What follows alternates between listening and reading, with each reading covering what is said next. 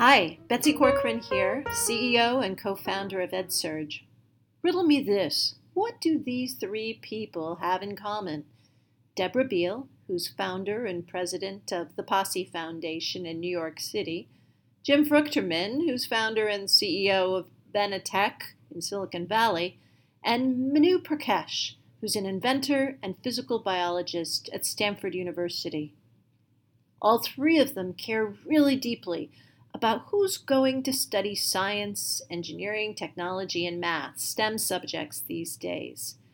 And all three of them are what the MacArthur Foundation has called fellows and what everybody else calls geniuses. And all three of them sat down with me recently to give a new look into the question of how do we get women, people from different backgrounds, low income, minorities, people from very, very diverse uh, experiences to study science, engineering, technology, and math. And all three of them believe that the reason that we need to do this isn't just to be nice, but because it's fundamental to creating innovation in the US. Join us for this conversation here on EdSurge Extras, starting right now. So, good evening and welcome. To tonight's program, hosted by the Commonwealth Club of Silicon Valley.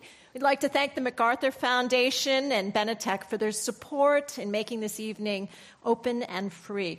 My name is Betsy Corcoran. I am CEO and co founder of EdSurge. EdSurge is a news and information resource on education technology. We ask educators, uh, and we help, help them answer the core questions around education technology. Why, when, where, how should technology be used to help students, to help all of our students? And that's why I am so pleased to be here with this extraordinary panel tonight. Let me start by giving you a short introduction to who we have. Immediately to uh, my right, we have Jim Fruchterman, who is, the co- who is the founder and the CEO of Benetech. We have Debbie Bial, who is the founder and uh, head of the Posse Foundation from New York City. And we have Manu Prakash, who is a professor at Stanford University. We've brought them and you together tonight to talk about STEM science, technology, engineering, math, education and how we can attract more people, more diverse thoughts, more diverse people to science, technology, engineering, and math. And why do we do this? Well, we think diversity really matters. So, before I come to this panel, which is an extraordinary panel, I'd like to start with a question for you, the audience. You guys are smart folks. So, why did you come here tonight. I'm going to guess that you were intrigued by the concept of hearing three people who have been dubbed as geniuses by the MacArthur Foundation. You know, in the past 37 years, there's only been 990 of these folks identified, and you've got three of them right here on stage. That's pretty cool. Yeah. And exceptional creativity is the first criteria that the MacArthur Foundation uses when they accept their awardees. Now, what? What if I told you that we changed it up on you? And that actually tonight we have a different panel for you. We're going to have an engineer who is blind. We'll have a child born in the slums of Mumbai. We'll have the daughter of a cab driver from Brooklyn. Would you have come here tonight. So let's call this second panel our panel of the future. And our hope is that by the time we get to the end of this evening, you're going to see that there's an awful lot more in common that that panel of the future has with the panel here tonight. So let's jump in. I'm going to start with Jim Fruchterman, uh, who is, as I said, the CEO and founder of Benetech. Benetech wants to empower communities with software, build software that's changed how people with disabilities can read and learn through a program, partially through a program called Bookshare. has a program called Martus that helps human rights defenders pursue truth and justice. And it's also built an open source adaptive management tool uh, called Miradi that conservationists love to use. And Jim sort of summed it up this way um, in, in a quote that I love. He said, I started from a single enterprise entrepreneur, became a portfolio of enterprises ringleader, and a guy who wants to help all of Silicon Valley transform the world of disadvantaged communities. And he's got plenty of fancy degrees, too.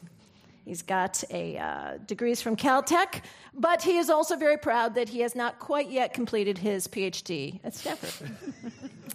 so, Jim, you started Benetech because you came across a technology that you thought could help people who were vision impaired. But the company you were working for at the time didn't think the market was big enough. And that's kind of the kiss of death for an awful lot of ideas in Silicon Valley. So, how did you avoid that kiss of death? Well, I, I presented this product to our board, and uh, they said, How big is the market for reading machines for the blind? And I said, We think it's about a million dollars a year. They said, But we've put $25 million in this company. This does not match.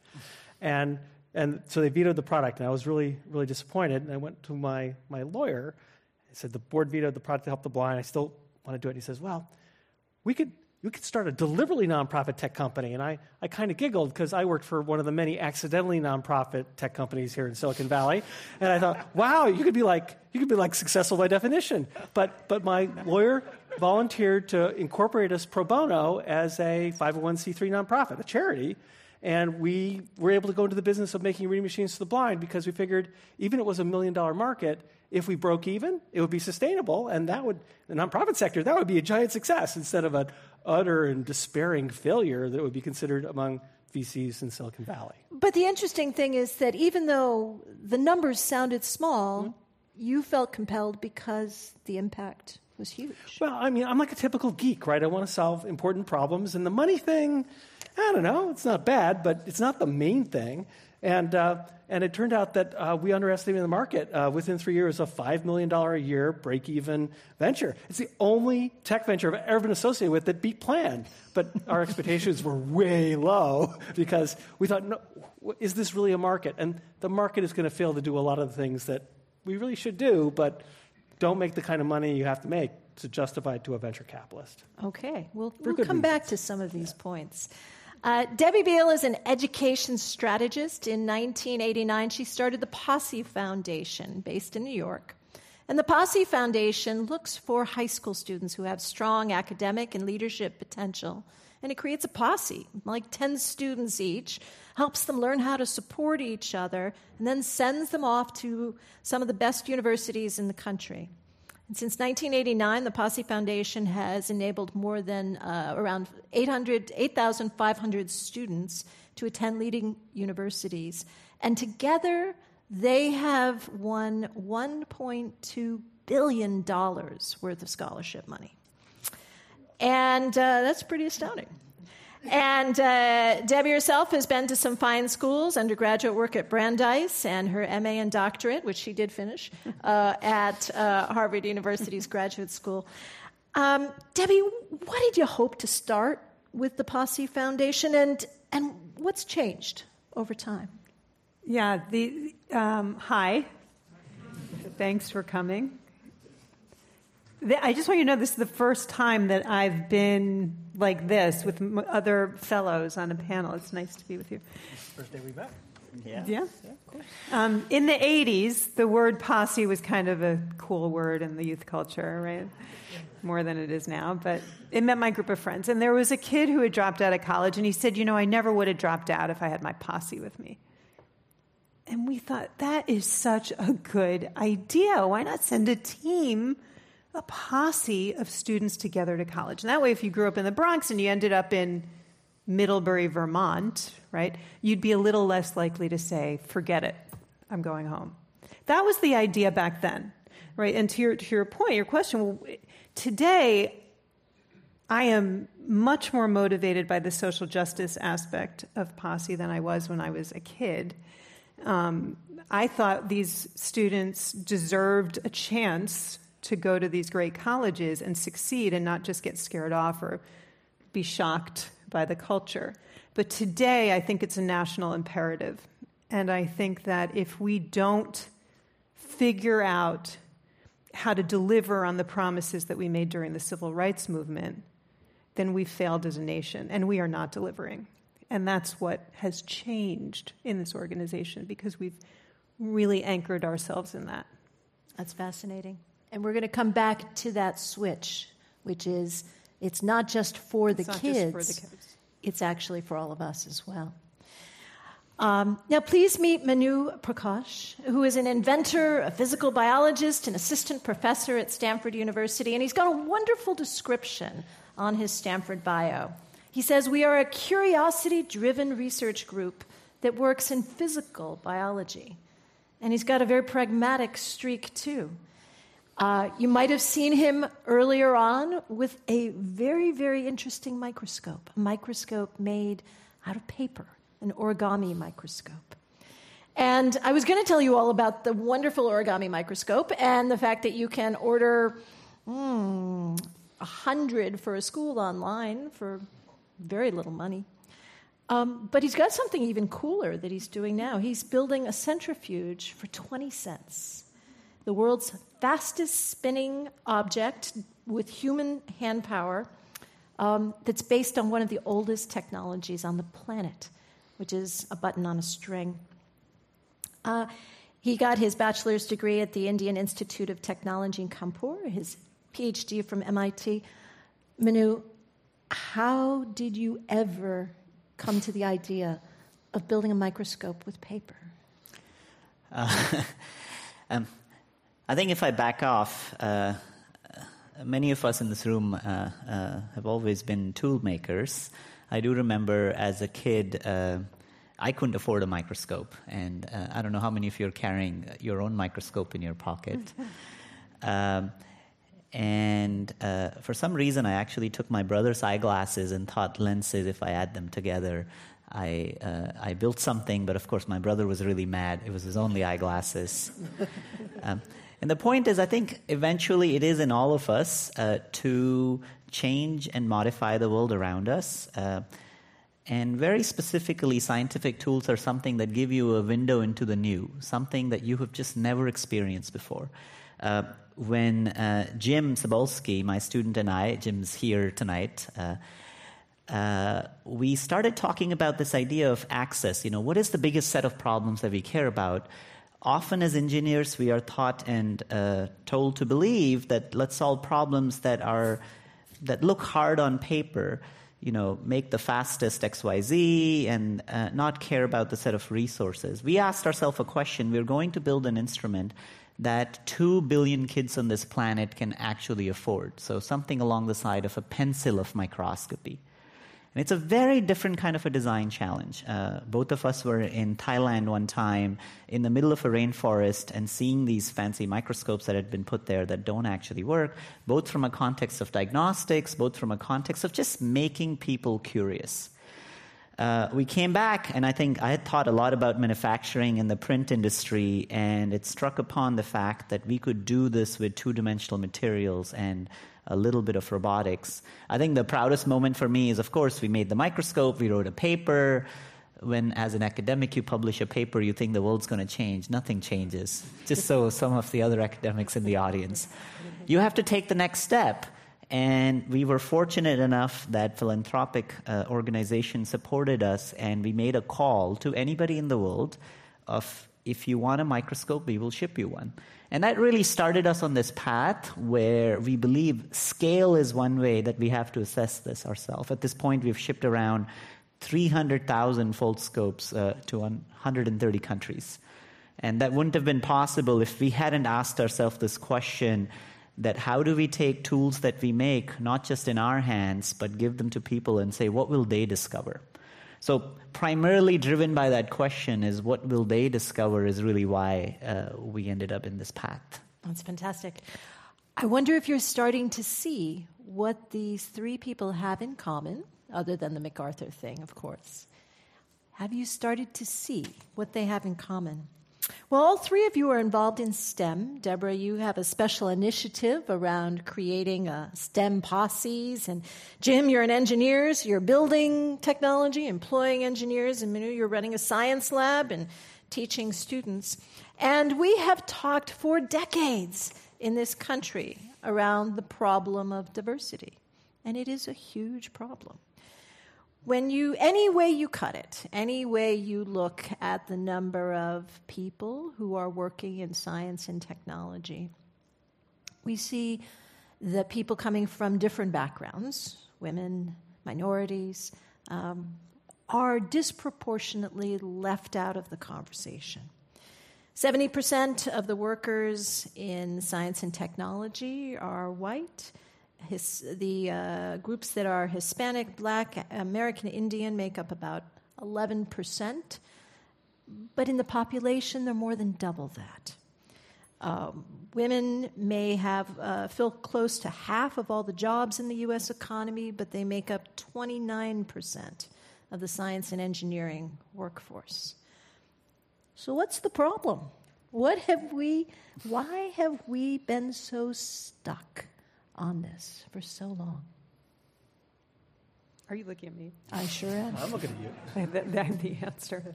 Um, I actually think it's not that complicated an answer, Great. but it's not a. It's um, and it's an upset, upsetting answer. I think that we have not been able to get past the racism that exists, the misogyny that exists, in this society. And I think it holds us back. And this is a consequence. I don't think it's that much more complicated than that. Why do some kids come from privileged backgrounds and others not? And why do we have, you know, a class system that in many ways is divided by race? Why is that? And I, I think we need to look at ourselves however upsetting that might sound, maybe that's not the answer that you expected. But we often look at what's wrong with the kids and we try to fix the kids. But there's nothing wrong with the kids. There's really nothing wrong with the kids. Kids are smart everywhere, they have big dreams, they're ambitious, and they want to succeed. You're not going to find a kid that says, you know what, I don't really want to succeed. They want to, but we don't have a society that understands its own flaws. And I think that's our problem. Jim, jump, jump in on this. I mean, I think that we have habits, right? Habits that we think these things are true. And, or we choose What's an use, example of a habit that you're referring to? Oh, you know, that African Americans aren't as good at math as Caucasians. I mean, th- there are things who people That's got into. That, well, they, well, but they, they, they, they believed it, and it's incorrect. Mm-hmm. But and I think that we we then take data and we use it to reinforce it. Right? We look at historical data and say this much be, must be truth. But instead, you go, well, you have no idea the institutional racism that's already in those systems. So if you look at the data, you're just reinforcing the injustice that already exists in that data. And I think the last thing is that actually getting past this is something that is not that expensive. It's not that hard. It just requires us to think differently about the potential and the opportunity that is in these different communities. That's and and, and we just have to it's we have to just like get, get ourselves out of our rut and just look at this in a slightly different way and suddenly you'll see the opportunity rather than and, and maybe habit's not the best word, but but this this sort of, you know, ingrown racist attitude that is actually not there if you look at people as being full of potential as opposed to, let's say, historically an underclass or treated that way by people of a certain race. Manu, you've been traveling all over the world, taking your microscopes to different places. Tell us about some of the kids that you have met around the world. Yeah, I think it's very interesting sometimes when I think about these issues, and uh, we just made a small, simple tool it's actually the microscope that takes us. I don't take the microscopes. They just go, and it's the drive in communities. It's effectively when you ask, I mean, all the communities that you listed, uh, why is it that, you know, science sometimes, which is essential for our lives, and similarly, Many of these people are essential for science. We would not be making the kinds of breakthroughs we make if we don't include everybody. Give us an example. What's, what's something that. I'll give you an example. Uh, you know, think about solving problems. If you don't live and breathe a problem, every engineer knows you will never be able to crack it. Uh, eventually, when you ask to live and breathe a problem and to tackle some of the hardest problems. You know, you can talk about biodiversity loss is exactly matched to many places where there is highest environmental pollution. Uh, you can look at, I'll give you a fun example, which was uh, something that I found quite uh, surprising. Jim and I were in Nigeria, and uh, one of the things that you often think about, there's a very common problem in, uh, in many countries, but Nigeria specifically, of uh, fake currency and fake this and fake that. Not just bitcoins either. That's correct. Uh, and there was a kid who looked at this uh, in our community. We ship microscopes, tell people whatever they want, and he figured out a way that he could use microscopy as a way to identify currency and then you know you can build a business on that. Nice. it's a brand new idea that he's posed by a challenge that he faces every day and he is exactly the right person. The problem is we think of education as this bundle and then you're supposed to repurpose it sometimes for a good of a very small group of people. What is most powerful that i find in stem is it's just a tool that you get to apply to your own community and every single place that I have traveled, I have met remarkable people. And one of the things is places that I don't even get a chance to travel. You meet because uh, all communities are connected now, they inspire each other. You meet every single time an example that, of course, when you hear a solution, you say, ah, this makes sense. But this was an individual that was living and breathing a problem. And so if we empower those people, we don't just empower them and make a just, equal society, we actually solve some of our biggest problems. It's a great point, and I want to I want to come back to Debbie because what Manu just said is he said we think of education as a bundle that we're giving to a group of people. It sounds like you went through a transformation in thinking about what was education that your posses were going to encounter. Tell us a little bit about some of the students who've gone through the posses, mm-hmm. and how you made, again, that transition from thinking, oh, we're doing something nice for them, to this is something for all of us. Right, and, and also to connect it to Manu's point, which is if we think outside the box, we kind of we we will discover solutions that we never dreamed of to some of our greatest problems. If we understand that diverse teams are better teams. If we understand that a kid who's living in the problem might solve it better than a scientist in a lab, oh my gosh, right? What, what, there's, there, the possibility is there for great solutions. So, uh, you know, we have kids that you never would imagine should go to Vanderbilt or Bryn Mawr or Brandeis or, or Dartmouth or Middlebury those kids that you think of with the highest SAT scores, right, who the highest GPAs that you know are competing against each other to get into these schools, we find students who traditionally would be missed on the radar screens of these great colleges. And what do I mean by that? They're kids who maybe don't have the greatest test scores. Maybe they didn't go to a, a highly ranked high school. They're students who represent the diversity of this country. How can you identify a student who's going to succeed at the highest levels at one of the most elite institutions of higher education in the United States if they don't have a great test score? Let me just ask you a question for one second. How many of you took either the ACT or the SAT? Just raise your hand. Okay. Keep your hand up if you remember your score. you just had. Okay, of those of you who remember your score, keep your hand up if you're willing to just say what you got right now. Gentlemen, right in the middle there. I'm not asking. There. No, I'm not asking them to. But the point is, why are why are hardly any hands up? You believe that this score is a reflection of something about you, right? Your intelligence, maybe you think it is. Or your There, there's some reason, at whatever age you are right now, that you don't want to share your test score. we put way too much into these tests. And what we do is we reinforce this um, myth that a test equals intelligence or merit. Merit scholarships in the United States go to students with the highest test scores.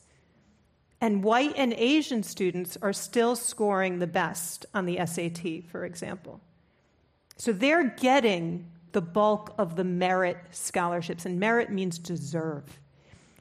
Just follow me for a second with this. So, how do we get black and Latino kids, for example, into our elite institutions of higher education? We create programs based on a deficit programs for poor, at risk, minority, needy, underserved, underprivileged, uh, whatever it is, fill in the blank. And think about what that does to the psychology of the community on a campus. You've got kids who deserve to be there, and then kids who are there because we are kind and charitable and we've allowed them to be there. That's not a good way to think. And that's kind of what I'm talking about when you want you want to break out of the system. We have to understand that the systems perpetuate the isms. And what you're saying is once again, you said it earlier, it's not the kids' fault it's the point of view of the people who are looking at them. Jim, jump in here. Yeah. So when I started, when I left my for-profit company and was going to make reading machines for the blind, I thought we're going to get a bunch of volunteer engineers in every city to help blind people get their get their reading machine. I went out and I talked to the people that we were going to work with, and they said, "Well, you know, um, none of the companies that make technology for blind people will hire a blind person to sell their tools of independence." and I went whoa. And said, we have a bunch of people who could sell the hell out of your product. Why don't you give them a chance? I was like, sure, sure. So the majority of my dealers, very quickly, majority of them were people with visual impairments. And a couple of my dealers were blind people with a turn for software. So one of them wrote a better front end for the reading machine than I'd written. And I'm supposed to be a bright engineer type. And because frankly, he knew and he lived the problem and he got it better. And someone else wrote a currency identifier because American currency is exactly the same mm-hmm. size. So I just started, I just kind of sat back and let this kind of flow. And I think, but, but I had this idea, even though I was going to help blind people, that they needed my help. And what they really wanted is a tool so they could just go on with their lives. And if I could help them make a living along the side by giving them an opportunity to start a business, stand back and mm-hmm. watch what happens. Mm-hmm. One of uh, the questions, so thank you very much for contributing questions. This is hopefully an engaged and interactive forum, and if you do have other questions, you can fill out the form. When women and minorities successfully complete education in STEM subjects, sometimes they drop out of the workforce. Mm-hmm. What happens? What do we what do we have to do to change the culture in the workforce so that when they have gone through this path, they'll stay. Manu? Um, I think there's a slight twist to this question that I like to pose, which is you know, we think of this idea of STEM as a career and STEM as a, a new way of, uh, you know, opening new opportunities, which is all correct. But at that same time, science is also a way of living. Science is a way of making sense of your world. The medicine that you're about to give your child, or you're about to vaccinate uh, your kids, or what you're about to do based on a weather event and where you should actually be living in the future, they're all dependent on your understanding of this world. So, science to me, and sometimes I see these statistics about very focused on career, and especially when I work with kids, giving them tools to empower them to learn how to ask questions. And eventually, it boils down to me the mark of success in uh, many people that I see that contribute very heavily to the field of science are the people who went through the whole process of SAT scores. I went through that. I mean, I had to pass this crazy exam that I don't even remember now uh, all across India to make it through. But in the end, I don't remember any of that. The only thing I remember that somebody told me early on learn how to ask good questions. So, how do we turn this dialogue going from STEM careers into a scenario where we're also training the people for the right opportunities. Of course, there is an opportunity if you're carrying a degree from a specific college, but frankly, what's going to matter most, and all of you have the power to hire, and hopefully you're hiring the kind of people who really can crack the problem. And the people who can crack the problem are the people who really understand they learn how to learn. If we teach people that, you have a scenario where we go into a dialogue where this just becomes a part of their life. And I get troubled by this scenario where many people are told that you're not good enough because you didn't get this, and we have X number of people, and they don't actually get the opportunity to show their talent. So let's flip this around and have people have access to show their talent, and then creativity is really the measure. And this is what's happening already. I mean, in terms of all these digital tools and all the analog tools that are becoming available almost to everybody. But we have not changed. The people, and including, I'm pointing at academics, including myself, I still evaluate admission files from many of your fellows in the same old fashion. How do I change my system to really be able to have the most talented people rise on how they think, and not what a piece them, of paper. And how do we give them the courage to ask questions? How do we get? I think they're born with it. We just stop styming their growth. Stop they're styming. born Can with I, it. can I add something to Yeah, that? We, please. we have something, it's just because you're saying that, called the Dynamic Assessment Process, DAP. Awesome. This year, 17,000 students across the United States were nominated for a Posse Scholarship. 17,000, only 750 won it. But we interviewed those students in a way that you, you'd think were crazy. A room like this, big room, no chairs though. A hundred students walk in. They've been nominated by someone who believes in them. Someone like you two, right? You know this student. You know she can do it but maybe she doesn't have the score, whatever, whatever the reason. But you, she's smart. She can ask questions that are good. Mm-hmm. They walk in, and for three hours, we run them through a series of activities. They're building robots out of Legos. They're running a discussion on genetic testing. They're creating a public service announcement that they have to present in front of all the people in the room. And we're, you could volunteer. You're walking around the room. What are you looking for? You're looking for the student who's got leadership potential, who works well in a team, who's got great communication skills, who asks good questions. You doing it for the first time would find the same student that I've, I could find doing it for 29 years, right? Because they stand out. No paper application will show what you can see in a live setting. We're doing this with 56 universities. They're changing the way they understand potential. It's, an SAT might be important, but it's not the only measure. Fabulous. So, changing the way, once again, changing the way we're looking Mm-hmm. at the students. Let me jump into a second question. Leadership changes culture or it builds resistance to unfortunate changes. What would it take to build transformative leaders who can model the changes that our education culture desperately needs? What does it take to build those leaders? Jim, you've seen a lot of leaders. You've seen good and bad. Well, I mean, I, I, think, I think the number one thing you start with is remove useless barriers, right? Because if you never get the chance to even demonstrate, you never get into that, into that room with anybody else, then you don't have a shot. And I think that we, we certainly see, um, you know, we work in the field of people with disabilities, right?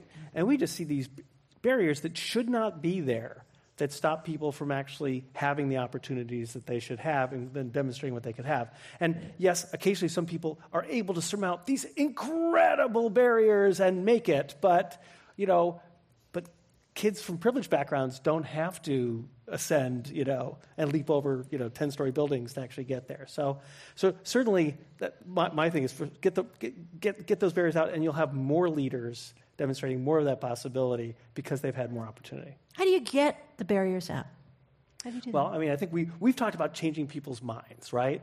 So, so one of the things that, that, that we're spending a lot of time doing is, um, you know, we're a charity. We, we have a free library for, for people with disabilities. It's fabulous. But we're spending a whole bunch of time with the educational publishing industry saying, hey, if you remove those barriers, you would make more money and people would have better educational opportunity.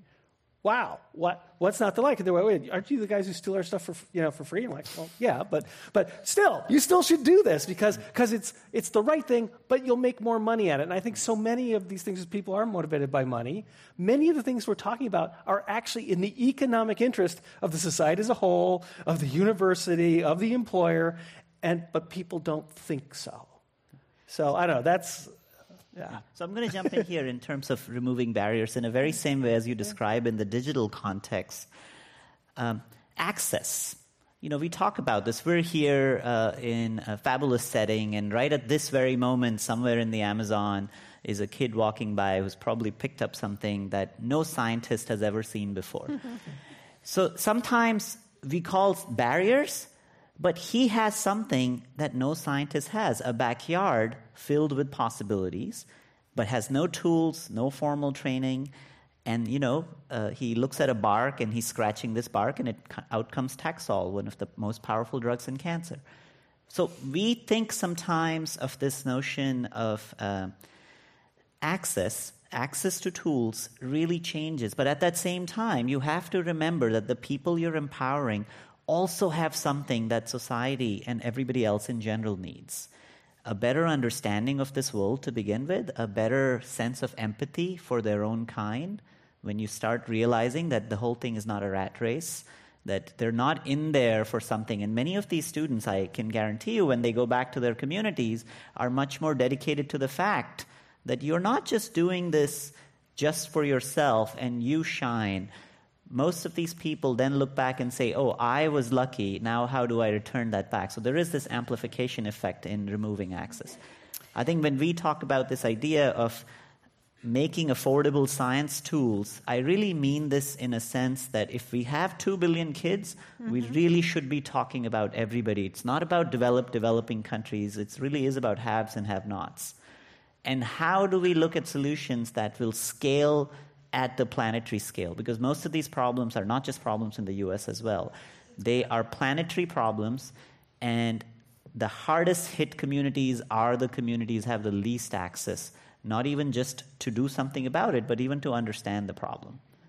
So, this barrier that we were talking about, once we do come up with scalable ways, you are in a situation where they are bringing something to the table that we do, do not have uh, not just in talent, but also in their understanding. So, one of the things that struck me when we had a chance yes. to prepare for this panel is that these people look at the world differently, right? They think up, they look at the world differently, and what they're saying is their students are looking at the world differently, and that that is the great gift that they are bringing.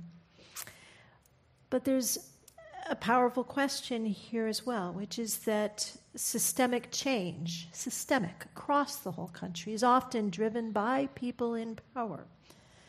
And if people who do not look at the world differently, if people who are not who are underrepresented don't have a seat at the table of power, can we break down these barriers?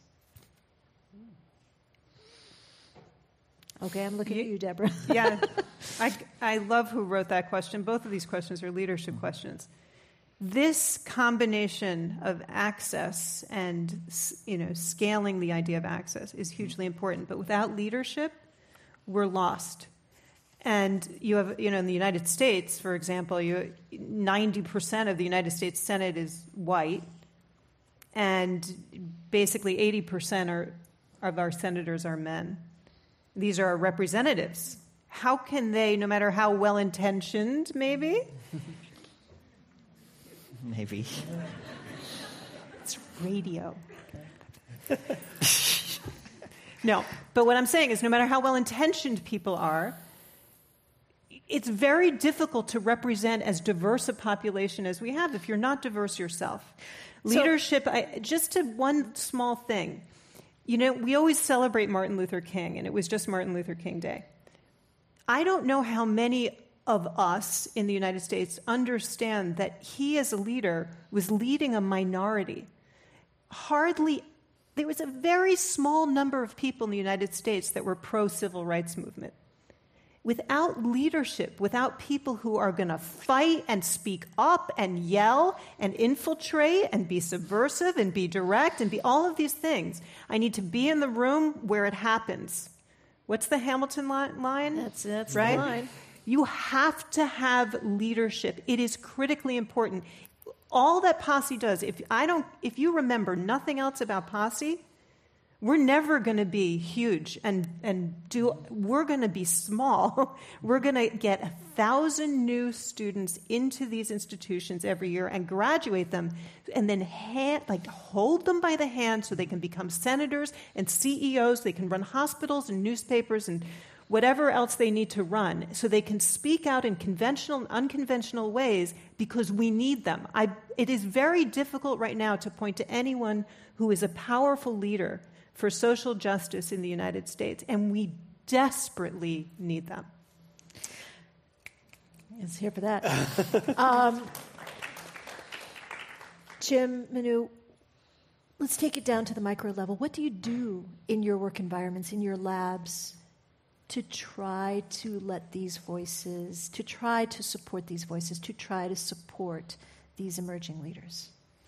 Well, I, I want to use software and data to hear the voice of all of the members of these communities. I mean, we're talking about large scale systems change, and yet often we make these policies without regard to that. And I think, I think that if we do a better job of doing that, we're going to end up going in a better direction. And of course, in Silicon Valley, you know, people talk about human-centered design and you know, user-centered design, and you know, the way we do it is we try to put the user in charge and listen to them. Now, that's that's a recipe for a successful business, but it's also a recipe for a more empowering social sector and the like. And, and I think that, I mean, one, one of the things, you know, we started with reading machines for the blind. We then started the largest library for blind people and, and dyslexic people. And what we did is we said, you're in charge of building the collection. So if you scan a book, it gets added. So instead of us deciding what books disabled people should read, disabled people decided what books they wanted to read, and what the hell? They built the largest library of its kind. Why? Because they want to read everything, like everybody. and that's else. so Surprise! much like that's exactly what Manu you have been talking about in terms of handing out hundreds of thousands of microscopes and other instruments, right? Yeah, I think I mean this is a beautiful question because uh, sometimes when I talk about Foldscope and just internally when we think and philosophize uh, where the future is. Uh, I often think of Foldscope as not an object, it's a community. In the end, our biggest role is to pass ownership of where people would like to take a capability. So anytime we engage with any, ironically, if you ever get a Foldscope, there is zero experiments in the instrument when it comes because we want you to really open up and say, I have a clean slate, what would I do? So it's not exactly a Lego That's kit. nice. There are not instructions. Uh, there are instructions to make it, but then once you have a window where you would look, I mean, just like if you had a telescope, where you would point should be in your own control. This is what we have missed in education. We teach people how to read, but then we point, this is what you should read, which is backwards because in the end, based on the context of that person, so the entire community translates all the instructions, and in the end, this ownership is what create leaders.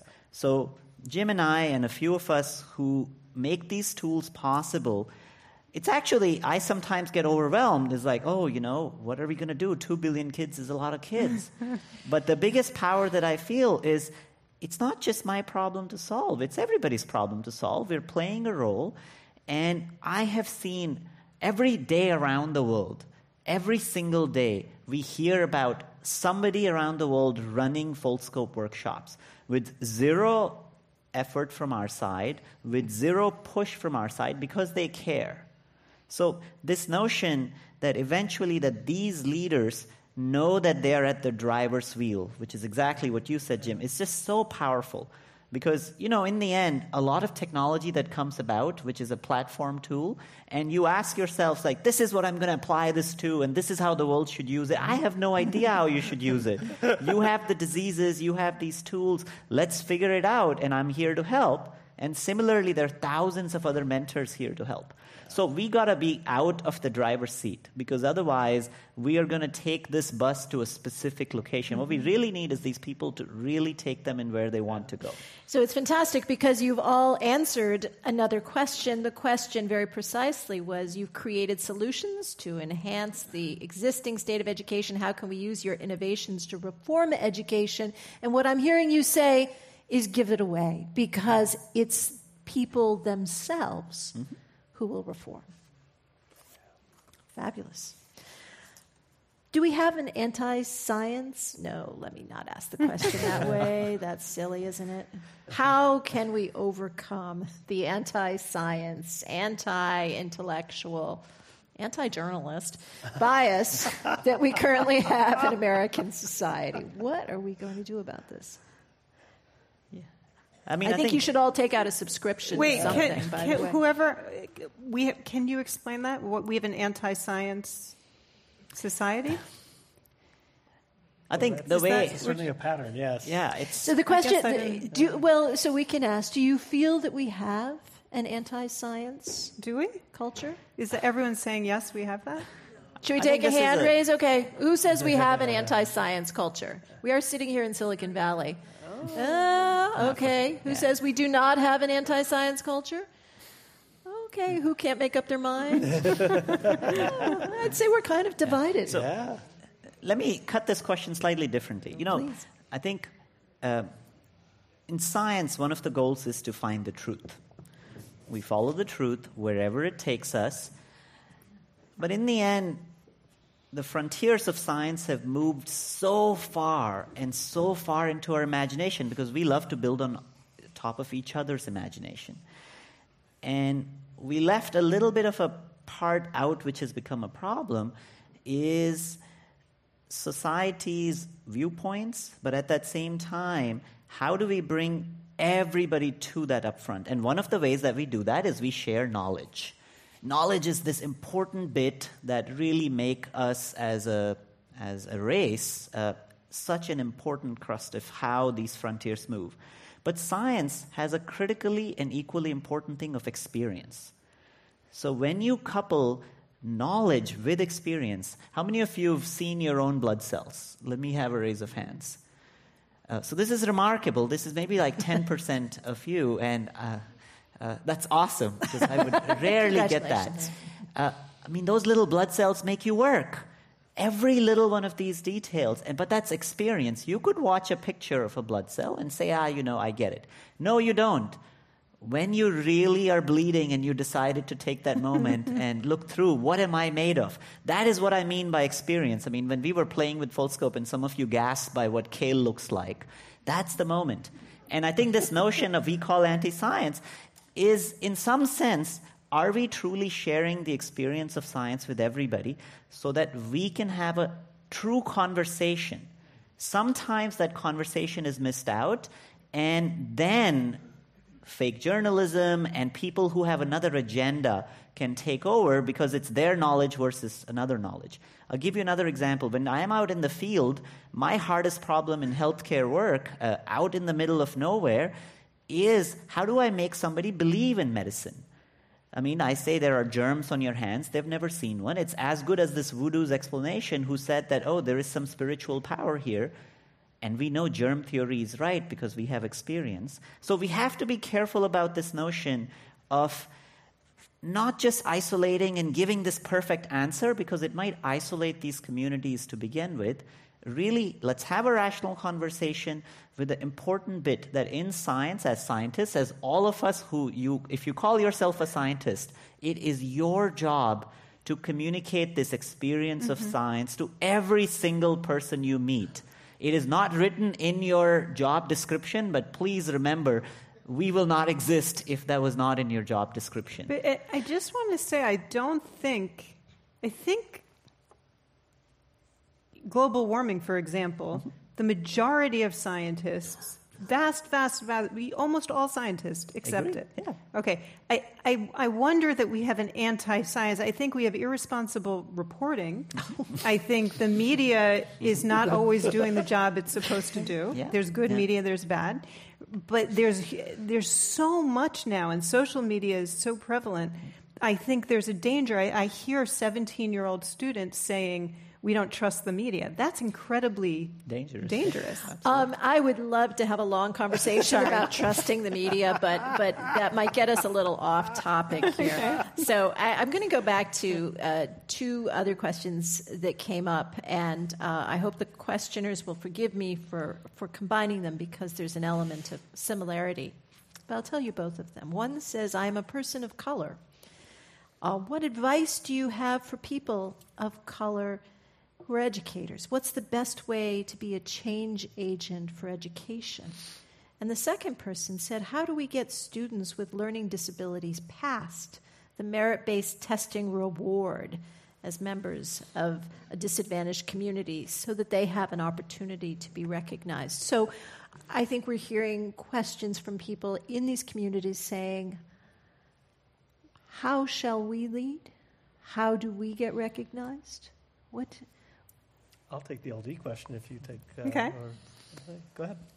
Um, we have to talk about it. We have to just talk. If you're an educator and you are in charge of a classroom and you work with students, I bet you do this anyway. I don't know who asked the question, but we have to talk openly. And the more we talk, the less afraid we'll be to make mistakes because we're going to make mistakes. We have to not be afraid to condemn what we believe in our heart crosses that line and is wrong. And yet we also have to be open to all types of opinions and views. It's really hard. And I think for, you know, there's this, I think no matter who you are, if you're a person of color or, or not, you have to feel like it's your responsibility to allow students the space to talk. And that space has to be safe, and it has to be the kind of space where they can come to you with questions. That's what at Posse, that's what we do all the time. We're running a retreat this year called Hate, Hope, and Race in America.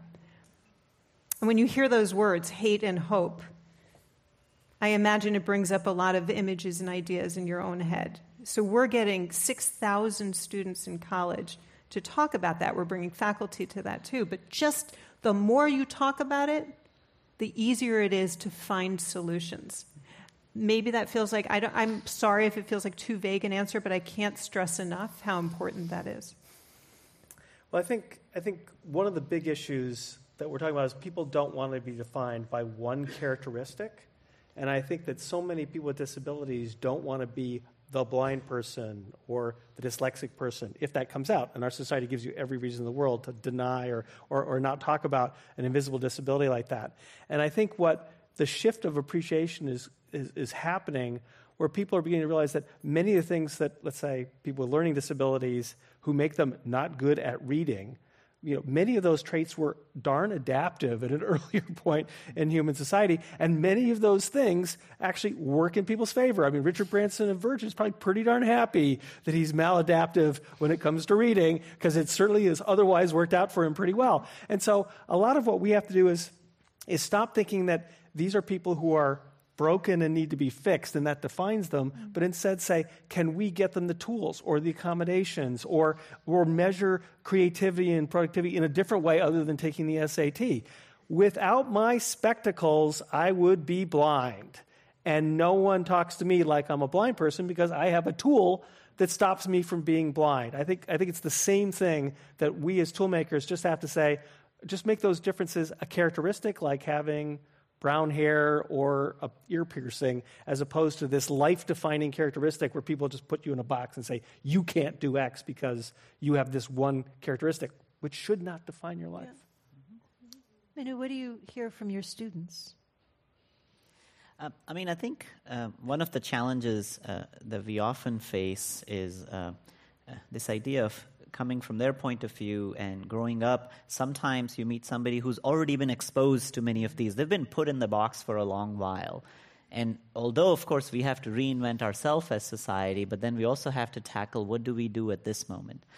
And one of the things that I at least find is, uh, you know, there are moments in which the way we define success uh, for many individuals and the fact that essentially there is this cascade laid out in our academic system of you know this is a college that you got to go this is what you have to do we miss out the opportunity of letting them know that the purpose of this is to really find yourself in the end and we really have to build tools to provide to the people who've been put in this box many times. And you know, I'm uh, you mentioned the context of race and uh, uh, the context of uh, blindness. Uh, I see this many in times in terms of just remote communities where you know they've been living a lifestyle forever in this way, and now a dramatic change is coming, and you have this option of either figuring out how to get out of that situation or you have the chance of tackling that situation right there. And most of the time, the amount that we have done in beating the same mantra to them has been way over the top. So we need to figure out ways of solutions in which we will be able to prepare the people, although this is what they have faced so far, there is the next future in which they are part of the solution. And that's starting to happen with democratization of tools. At least for science, very strongly there is a movement of democratization of scientific tools. Democratization of some of the knowledge already happened. So they need to believe in this fact that this trend will continue and eventually they should see themselves as problem solvers. But we are in a very tough situation here because many times, if I'm out there, I'm working with somebody, essentially at the back of their head, they're really thinking about, okay, I mean, all this is good, but what is my next career move? And that really shatters the whole thing because, you know, then they're really looking for that one step, which is what, you know, we've propagated along the way is like, which college should I be going to? Right. I think that uh, we could ask questions all night long, but unfortunately, we're getting near the end of our program.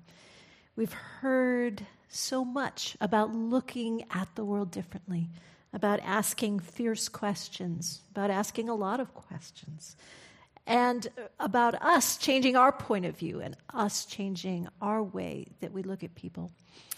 What I'd like to ask each of you now is to give us some advice give us some advice. When we walk out that door or turn off the radio, how can we look at the world differently? How can we do something differently that will make a difference, bring more people into the world of science and technology so that they will be finding and inventing and asking all of the questions about the future? What's something different that we can do? Lead on. Um, I tell this story a lot. I'm going to tell it to you. And I think this goes back to the person who asked, What can I do as an educator? But it's all of us.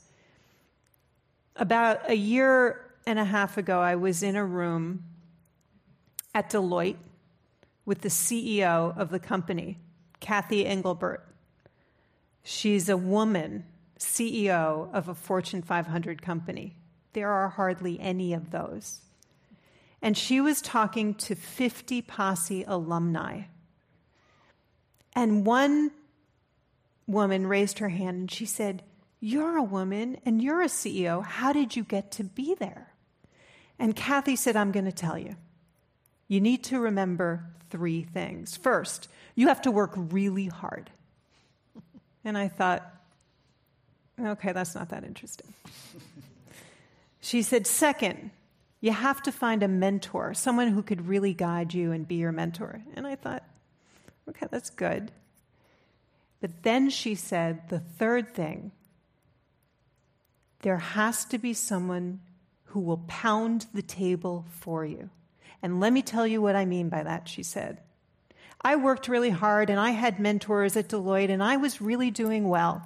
But there was this one person at Deloitte, he was an executive, And when he was in the room where the decisions were being made and he was sitting at the table and the door was closed, he would pound the table and he'd say, Have you thought about Cathy? Have you considered Cathy? Cathy is great. Cathy is awesome. Cathy, Cathy, Cathy, Cathy. And little by little, he made his point, and Cathy rose in the ranks, and she attributes a great part of her success to someone who pounded the table. And everybody in this room can pound the table. You can pound it for one person, and you will make a difference. That's what we can do. Excellent. Jim, Manu? So, you know, I we're talking about STEM education, and as a technologist, I'm excited that we can shift t- sort of education from one size fits all, where kids have to adapt to education as we present it, to where they get to actually learn the things that they really want to do. And we we're, we're still at the early stages of doing this. People talk about it a lot.